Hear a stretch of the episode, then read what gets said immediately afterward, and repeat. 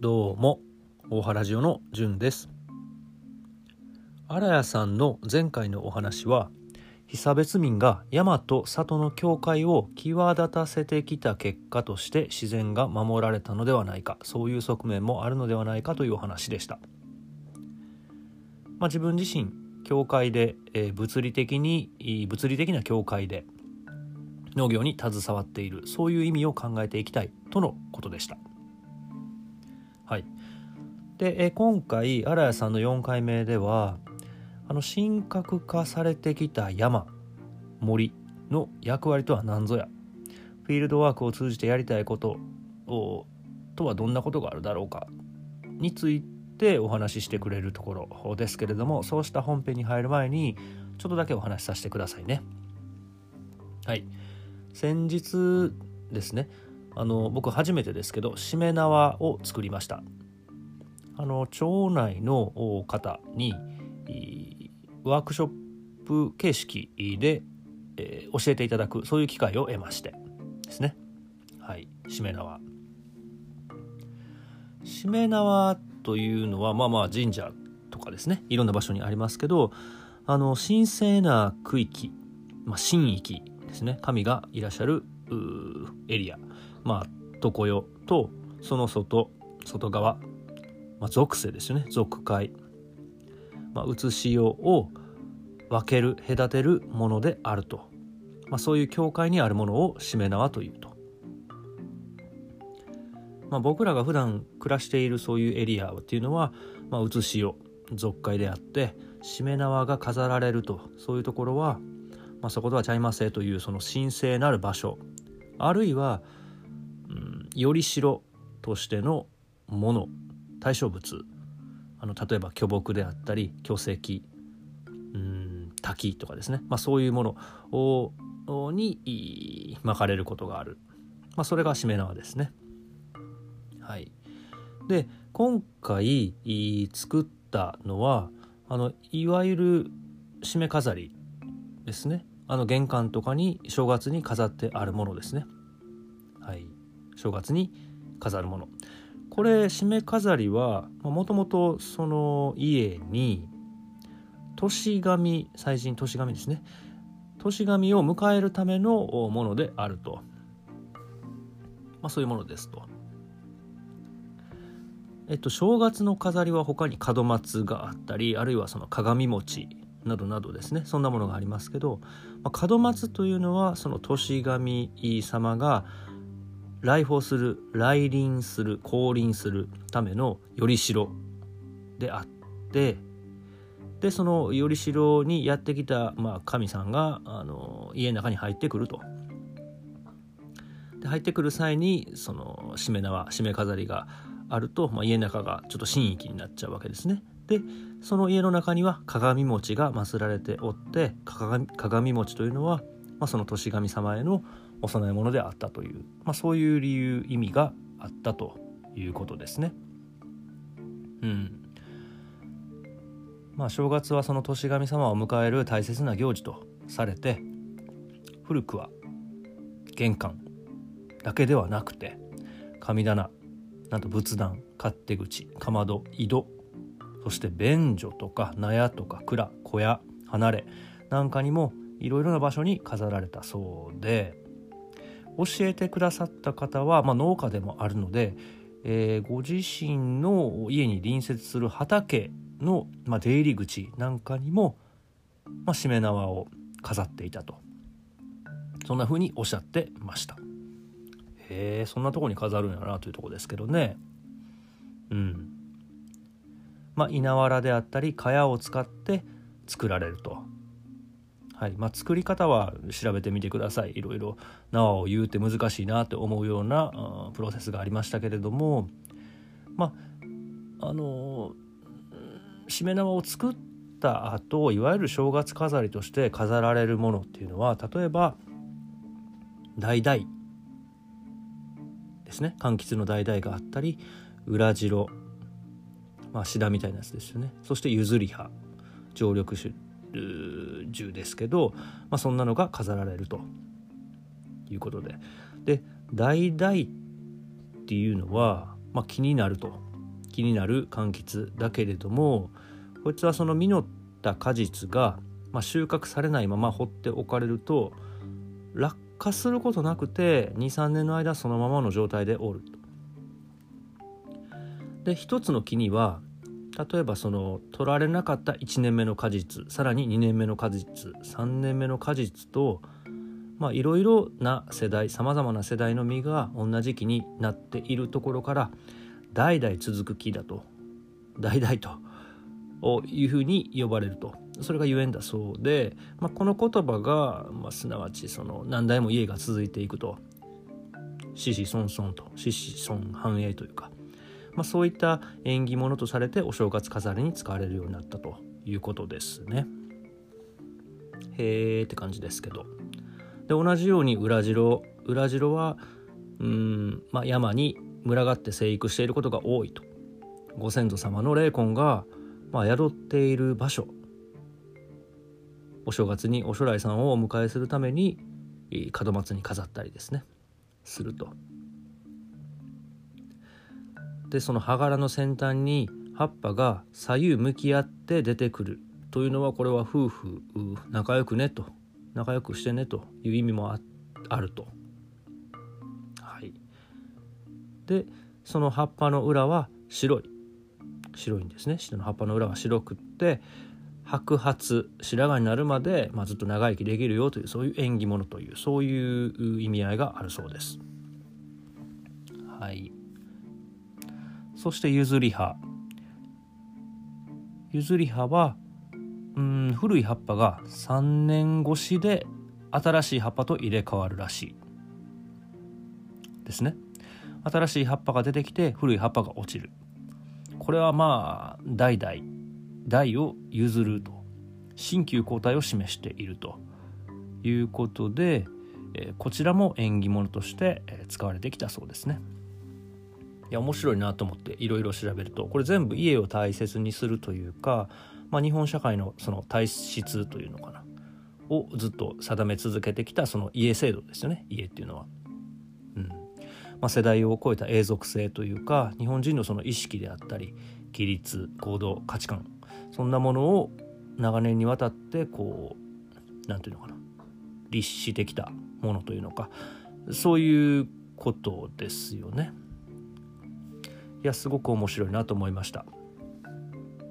まあ、こういう価値観っていうのは、まあ、戦国時代の後半ぐらいから、えー、この地域日本ではこう根付いてきたものだそうで大体まあ4500年ぐらいのその伝統なんだということですね。はいまあ、さらにその前に遡るというのはなかなか困難になってくるそうです。その価値観がその前にはうん、そんなには信じられてなかったんじゃないかという研究が現在はなされてるそうですね。はい。まあまあ現在は現代ですねはご存知の通りでしょうけどそうした家制度というのか価値観というのかまあそういったものは衰退していっていると、まあ、共にうん、まあ、正月飾りなどに使われる、まあ、しめ縄もそうですねしめ縄飾りもそうですけどそういったものも別に興味ないわという家庭が多くなってるのかなと、うん、いうふうに思います。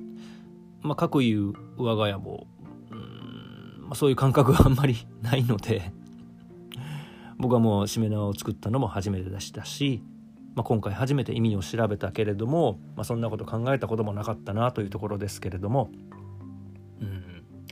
ただねそういう感覚我が家をこう都合を継がせようとかそうした感覚が僕にはないと。でないということに対してちょっとね申し訳ないなという思いもあるんですよね。家を継ごうという気がないのが申し訳ないなという感覚もあると。これはもう無自覚ではあるもののガキの頃からその長男僕は長男なんですけれども長男として育てられてきたがゆえの感覚なのかなと思うとあこれは非常に根深い話やなと改めてこう思ったと言いますか、まあ、そこに是非はないですけれどもね是非はなくてただただそう思ったという話です。さあちょっと長くなりましたけれども、まあ、荒谷さんの教会の話にちょっとかこつけてしめ縄飾りたまたま作ったのでお話ししてみたというところです。冒頭です。それではそろそろ本編荒谷さんの本編に参ることにいたしましょう。どうぞ。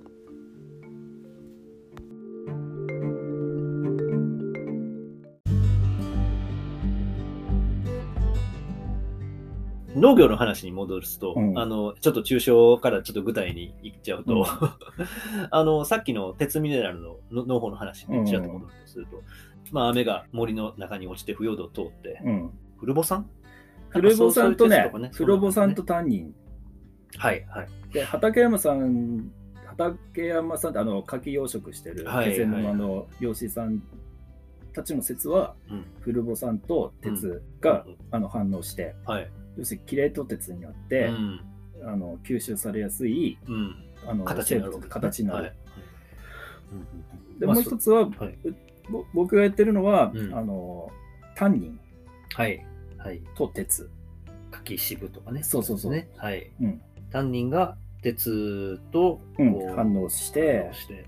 まあ、キレート化して、はい。はい。でそのそのキレート化したのがいろんなものをあの吸着しながら、うんなおかつその細胞に働きかけていくみたいな感じ。まあその途中で、うんえー、と例えば山からその恵みをいただいて、うんえー農業してきた時代の人たちは、まあ、自然と鉄分をこう例えばその野菜から吸収することができたけど、うん。今はそれが断絶しちゃってるし、うん。あとは長い時間をかけてその担任鉄があるいはそのウルボ酸なんとか鉄かわからんけど、うん。こんなんが川から海に流れて、うん。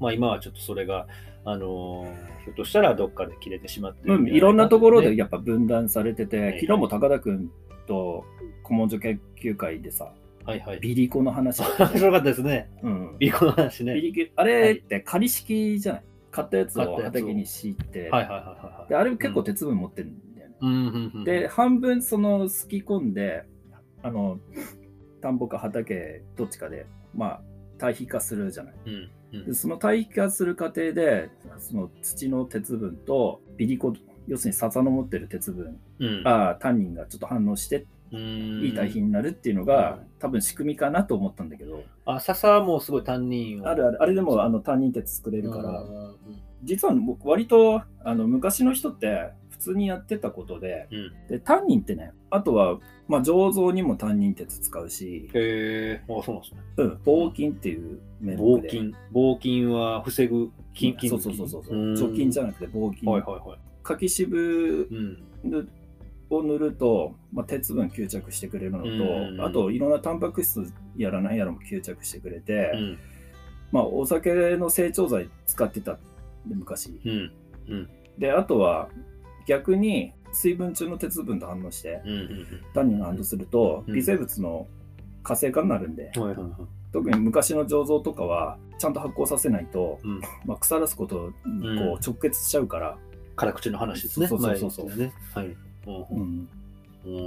あのいろいろこう調べていくと、うんまあえ普通昔からあったんやんみたいうな、ん。うん。うん。うん。うんまあそれをなんか、はいはい。うんまあ、科学的なその根拠を本当に気づいてたかわかんないけど、そうそうまあ、自然とそういう循環の仕組みの中に生きてきたってことですね。うん大体なんでこんな森あの山の中に渋いものだらけやねんみたいな感じってちっちゃい頃ってこう不思議に思わへんかったな何者だらけ？渋いものだらけ。あ、渋いものね。渋いものだらけ何食かっ。ても渋いみたいな。ああ、ほんほん。栗ぐらい栗かって渋いやん。なんでこんな渋いねんみたいな。あ、そういう感覚を、津軽の。幼少期から、ほとんど山菜ばっか食ってたからさ。津軽のどちらでしたっけ？えっと、ほんと津軽平野あれえあれ津波来たら全部津軽平野沈む、そうなんや。うん、まあでも、陸奥湾海抜ゼロそんな、海抜ゼロ内湾やから。そやからあの岩木山がご神体として祀られてるっていう話を誰かから聞いた、防壁的な。あのね要するにそのい山があって、はいはい。全部海水で埋まったとしてもうん。例えばその海水で土壌が壊滅的な被害を被っても、山が残ってるだけでそこからもともとその土地にうん。あの住んでいた微生物やなんやらが徐々にまたこうさーっと。それから思考身体になってるっていう話も、ううん、ただそれはね3.11の大きい津波来るまでは、うん。なんとか嘘なんか神話の話やろっていう感じやったんやけど、あの地震以降ねやっぱこういうことってあるんだなうーん。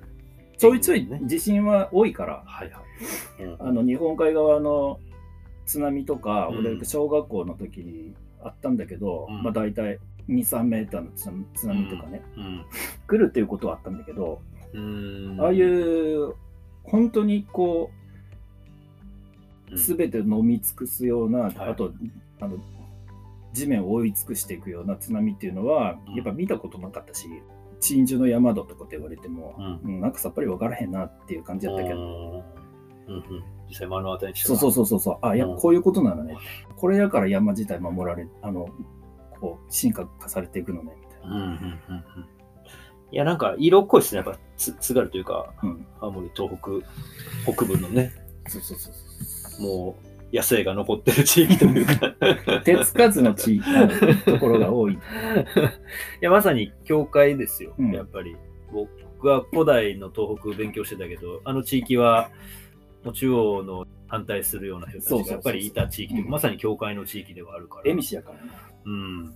まあもう、それはもはや、荒谷さんのこ根源というか、そんなのがあったんですかね、その地域に生まれ育った人の。まあ特に言葉がさ、価値観やっぱ閉鎖的やし、うん。まあ、地域的にもすごい閉鎖的な感じやったから、うん余計はいはい。憧れっていうよりも、まあ、例えばその東京に対して憧れっていうよりも、うん怖いもの見たさで行かなきゃいけないみたいなところあったよねやっぱり。うんでなんか吸収吸収してすぐ帰っちゃう、なるほど。ところが帰れへんくなっても ちょっと違うフェーズに、次のフェーズに入ってきてる感覚があるんですかね。そうそう しかも畑やっちゃってみたいな。まあ畑なんてやり始めたら完全にドリフターズではなくなるなくなる話ですもんね。なるほど、そうか。うんいや、面白いな。なんか、山と森とあの話が 広がりすぎて、よくわからんくなってきたけど、この間参加した人は多分ね、まめっちゃ広がりすぎてあの大変だったと思う。関山実徳の清水さんとの話ね面。白かったけど。いや、いいですね。喋ってる分には。いいですね、そういうのね。開かれる感覚があるよな。まあ、そのフィールドに行って、さらにそれが具体化するというかね、そういう活動を今後も荒谷さんしていかはるんでしょうけど、まあでも、そういう一面もあるけど、うん。やっぱ経済的な話するとさ、やっぱ苦肉の策でもあるよね。まあ、物を売ってなんぼという話とはまたあの違ったあの農業のね、農業というか農の側面というかね、うん。話になるのかもしれないですけど、うん。はいはい。どうですか？それは。俺別にいいと思うけどな。うん、じでも自分でも農家だと思ってなくて野菜栽培してる人止まりみたいな。ああ、はいはい。とかやっぱある、うんまだなんかこう自分の技術がうん。技になってないっていうか、なりわいになってい。ないっていう、うん。なんか中途半端なところもあるから、それは僕もそうですね。めっちゃわかりますわ。はい。農業でバチッとなんかもう、うん。ねいいもの いいもの何をもっていいものっていうか分からへんけど。やっぱり専業の農家のね、うん。方々の、なんていうかな、あの言葉にはちょっとしにくいけど、あの追求具合というか、うん。そこにはまあ自分は行きつけへんやろうなという感覚はあのあるあるんですけどね。僕の場合はあるんですけど。いやだからうん今日もなんかすぐきの農家さんとかうんうんあの倉庫の横を通っていくけど、うんやっぱ違うなとかと思う時あるもんねはいはいああいう感覚があって、うん。まあそれもって宅配っていううん。形式にもしてるんやけど、うん。まあいろんな、なんというかやり方がね、共存できるような、あの、なりわいというか、もう戦略幅はいくつでもあるから面白いというか、このやり方じゃないといけないっていうような風に収束していってほしくはないなとはずっと思いますけどね。農業そのものが。まあまあね。まあそこをうまくやっぱうん。やっていかないと、やっぱ農うん。あの植物扱いたいっていう人がうん。いなくなっちゃうからいなくなるっていうかそこに魅力感じる人がいなくなるうし、ん。そうですね。ちょっと専門的になりすぎると、ポジショントークしすぎると あれですもんね。まあだからそういう意味ではすごいあれなんじゃないですか？さっきのあのフィールドワークって、あのすごいつ通訳をするようなあの活動やなとは本当思うし、うんうん、とてもいいなと思うんですけどね。まあ食べうん連れてあの宅配先のお客さんが来て、まあ、フィールドワーク一緒にしてうん。なんか持って帰ったまあその持っていく野菜食べたらはい。一緒にこう環境を、うん。まあ、改善することまでは僕らかってできないから、はいはいはい。うんまあうんうん、なんかこうかんうん考えるうん糸口にはいはい。なるっていうか、そそういううん会話に、夕方にでもなったら、うん。はいはい。一日かけてね行って、うんはいはい。うん。まあ、何より楽しいですね、やっぱりね、そういうのを。あ楽しいよ、ね、お客さんと一緒にうん、自分たちのフィールドを歩いてお話しするってね、とても楽しいし、まあなんか本当そういう活動、そういう価値があるっていうのはいいなりわいやなと思うんですけどね、まあそこにお金がちゃんと発生したらななおよしなんですけどね。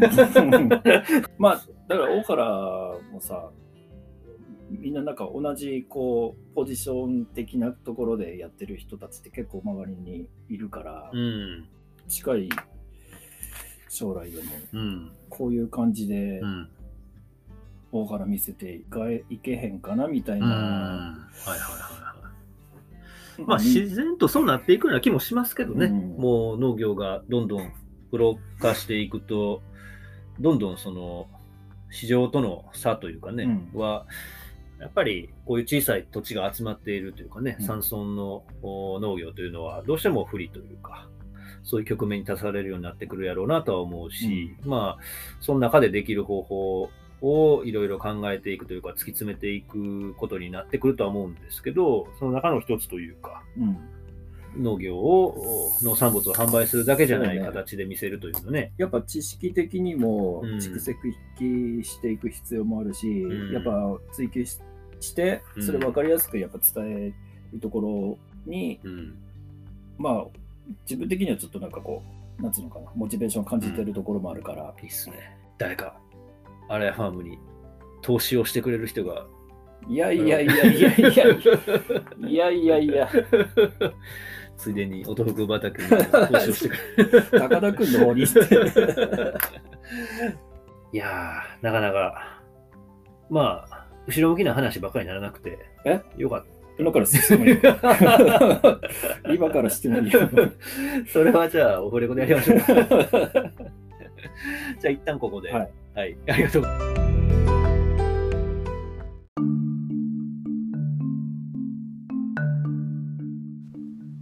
はい。